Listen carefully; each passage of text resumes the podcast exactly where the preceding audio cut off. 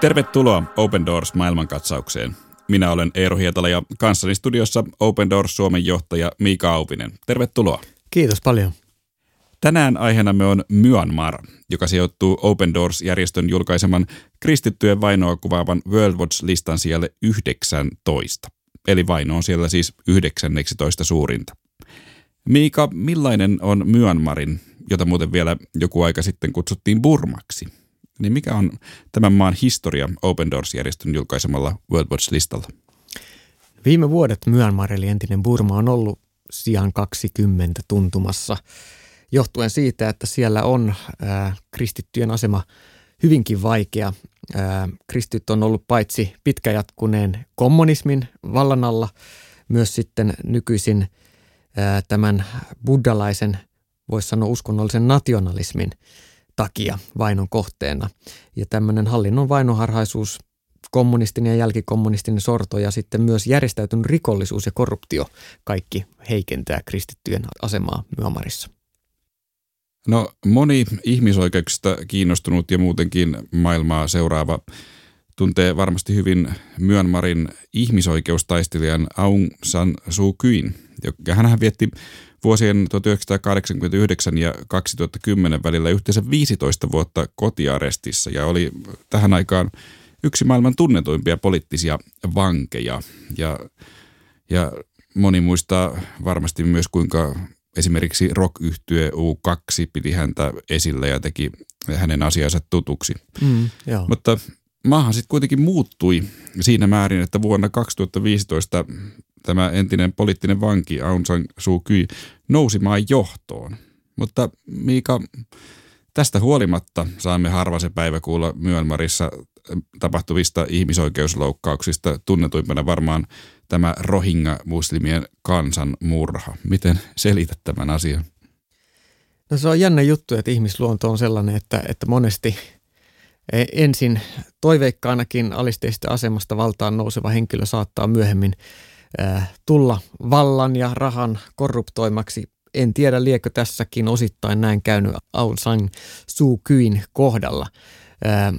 Valitettavasti sama on toistunut monessa maassa. Muutama jakso sitten puhuttiin Etiopiasta, jossa, jossa myöskin hyvin rauhan Nobelilla myöskin palkittu uusi pääministeri, joka hieroi rauhan Etiopian ja Eritrean välillä. Sittemmin on joutunut valtavan poliittisen sekasorron keskelle. Myanmarin kohdalla myöskin tämä ihmisoikeustaistelijana tunnettu Aung San Suu Kyin on todella viime vuosina ollut kyseenalaistettu hahmo esimerkiksi näihin Rohingya-muslimien kansanmurhaan liittyen. Ja täytyy muistaa, että kun puhutaan Rohingyaista, niin siellä muslimien lisäksi on pieni kristitty vähemmistö Rohingya-muslimien keskuudessa. Ja he, jos ketkä, ovat vainottuja. He ovat vainottuja paitsi tämän Myanmarin virallisen koneiston silmissä, koska he ovat Rohingya-muslimeita tai Rohingya-heimoon kuuluvia, mutta he ovat myös vainottuja oman heimonsa keskuudessa, koska nämä kristityt eivät ole muslimeja, kuten muut rohingat. Eli monenlaisia tragedioita liittyy Myanmarin tämänhetkiseen tilanteeseen. Niin, äh, Rohingya-muslimien vaino on aivan oikein ja hyvästä syystä ollut kansainvälisesti otsikoissa ja, ja kansainvälisen paheksunnan kohteena. Joka tapauksessa, kuten tässä nyt on tullut jo ilmi, Myanmar on myös kristityille hyvin vaikea paikka elää. Miten kristittyjä Myanmarissa vainotaan?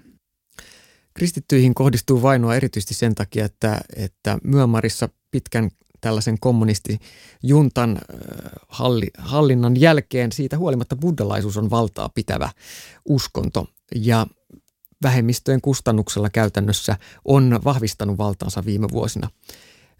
Jatkuva taistelu kapinallisryhmiä vastaan vaikuttaa muun muassa kristillisenemmistöisen Kachinin, Shanin ja Karen osavaltioiden tilanteeseen ja tästä taistelusta ei juurikaan tiedoteta julkisesti, kuten esimerkiksi tästä rohingojen tilanteesta, mutta maan kommunistisen armeijan toimet Shanin osavaltion kirkkoja vastaan on käytännössä aloittanut Myanmarissa ankaran väkivaltaisuuksien aallon kristittyjä kohtaan ja, ja tämmöiset buddhalaiset yhteisöt, joiden päämäärä on säilyttää Myanmar ja nämä alueet buddhalaisina, tekee kristittyjen perheiden elämästä täysin, voisi sanoa, helvettiä. Eli siellä esimerkiksi kielletään kristittyjä perheitä käyttämästä yhteisiä kaivoja.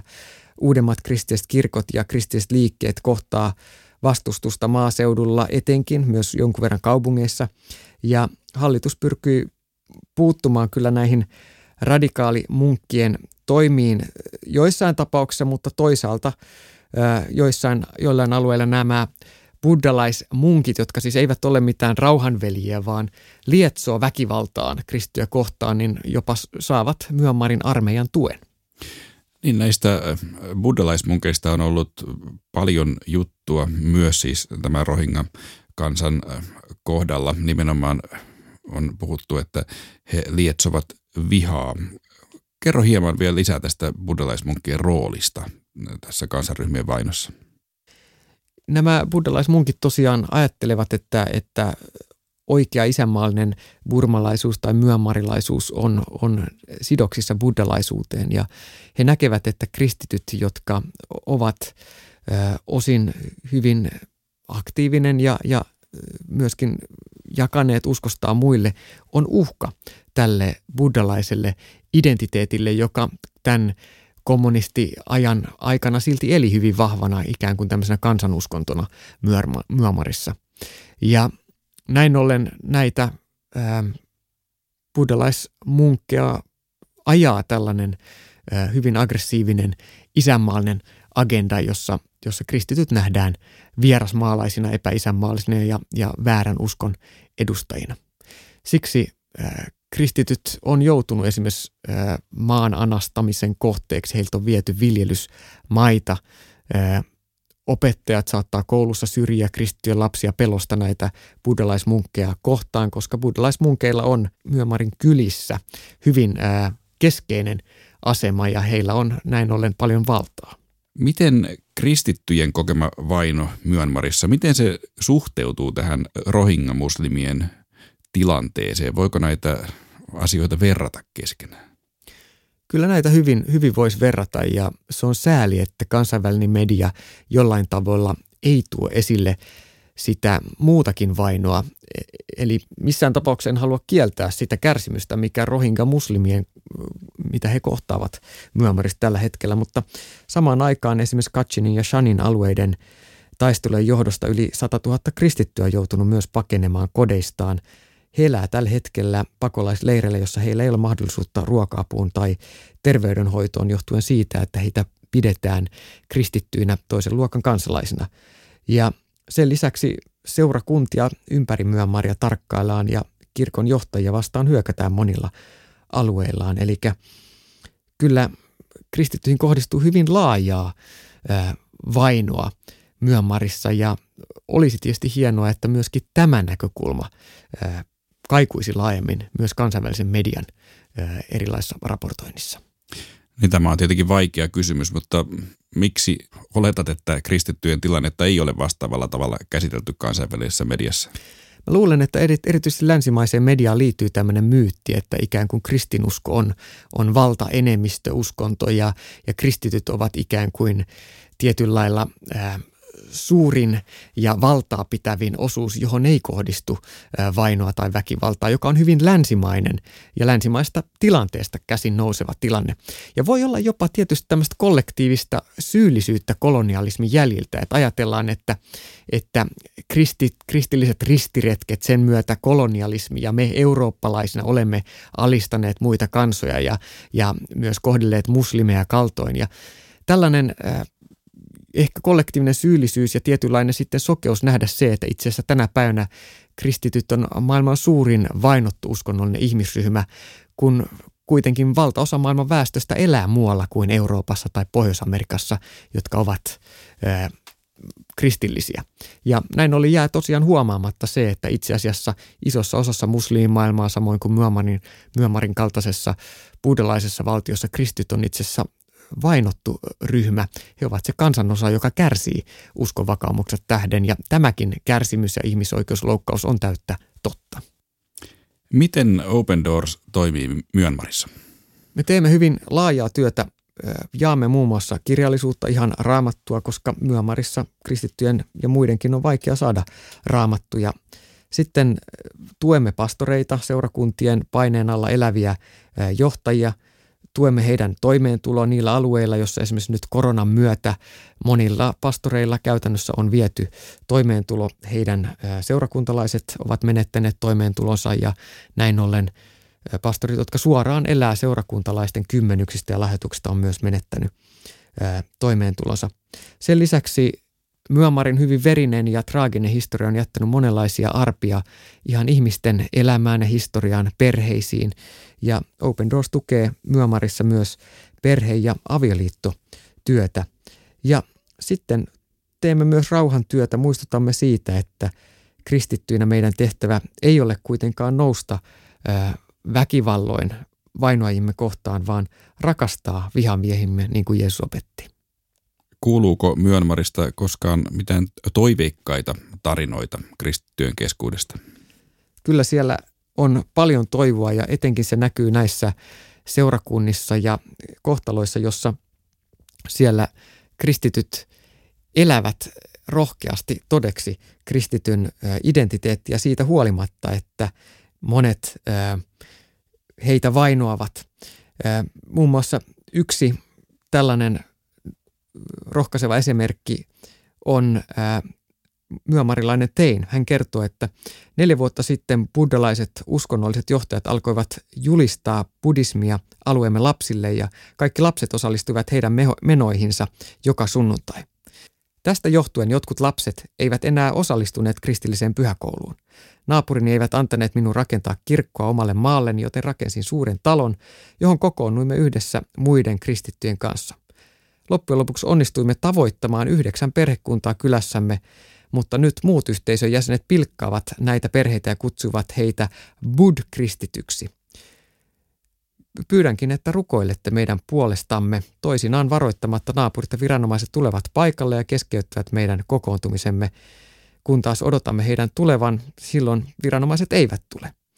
Suren asuinalueeni puolesta, että joudumme tällaisen kohtelun kohteeksi. Tällaisia siis Tein-niminen kristitty Myanmarissa ja tällainen viranomaisten ja ympäröivän yhteisön viha on todella haavoittavaa, mutta siitä huolimatta se ei lannista monesti näitä kristittyjä, jotka, joilla on näky julistaa evankeliumia. Ja heitä me saadaan muista rukouksissa. Kun Myanmar siirtyi uuteen aikaan Aung San Suu Kyin valtaannousun myötä, moni odotti, että, että asiat todella muuttuisivat ja näin ei ole nyt käynyt. Uskotko, että myös maan poliittisessa tilanteessa voidaan saavuttaa parannuksia lähivuosina? Mä oon aina optimisti ja toivon ja uskon, että se on mahdollista. Myanmarin kohdalla on paljon tapahtunut hyvää. Monessa suhteessa maa on mennyt eteenpäin ja, ja elänyt jälkikommunistista aikaa.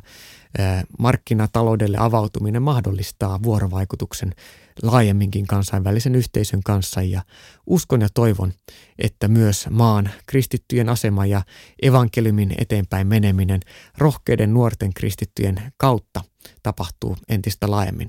Mutta siihen he tarvii meidän rukousta ja tukea ja siksi Open Doors myös varustaa ja tukee Myanmarin kristittyjä. Niin rukoustukea tarvitaan. Millä muilla tavoilla kuulija voi auttaa Myanmarin kristittyjä? Jos haluat lisää tietoa ensinnäkin Myanmarista, sitä löytyy osoitteessa opendoors piste fi ja tulemalla mukaan Open Doorsin työhön toimimalla tai taloudellisella tuella mahdollistat Open Doorsin vainottujen kristittyjen parissa tekemän työn. Rukous on kuitenkin äärimmäisen tärkeä, koska me emme käy taistelua tosiaan ihmisiä tai poliittisia voimia vastaan, vaan kyse aina kristittyjen vainossa on henkivalloista.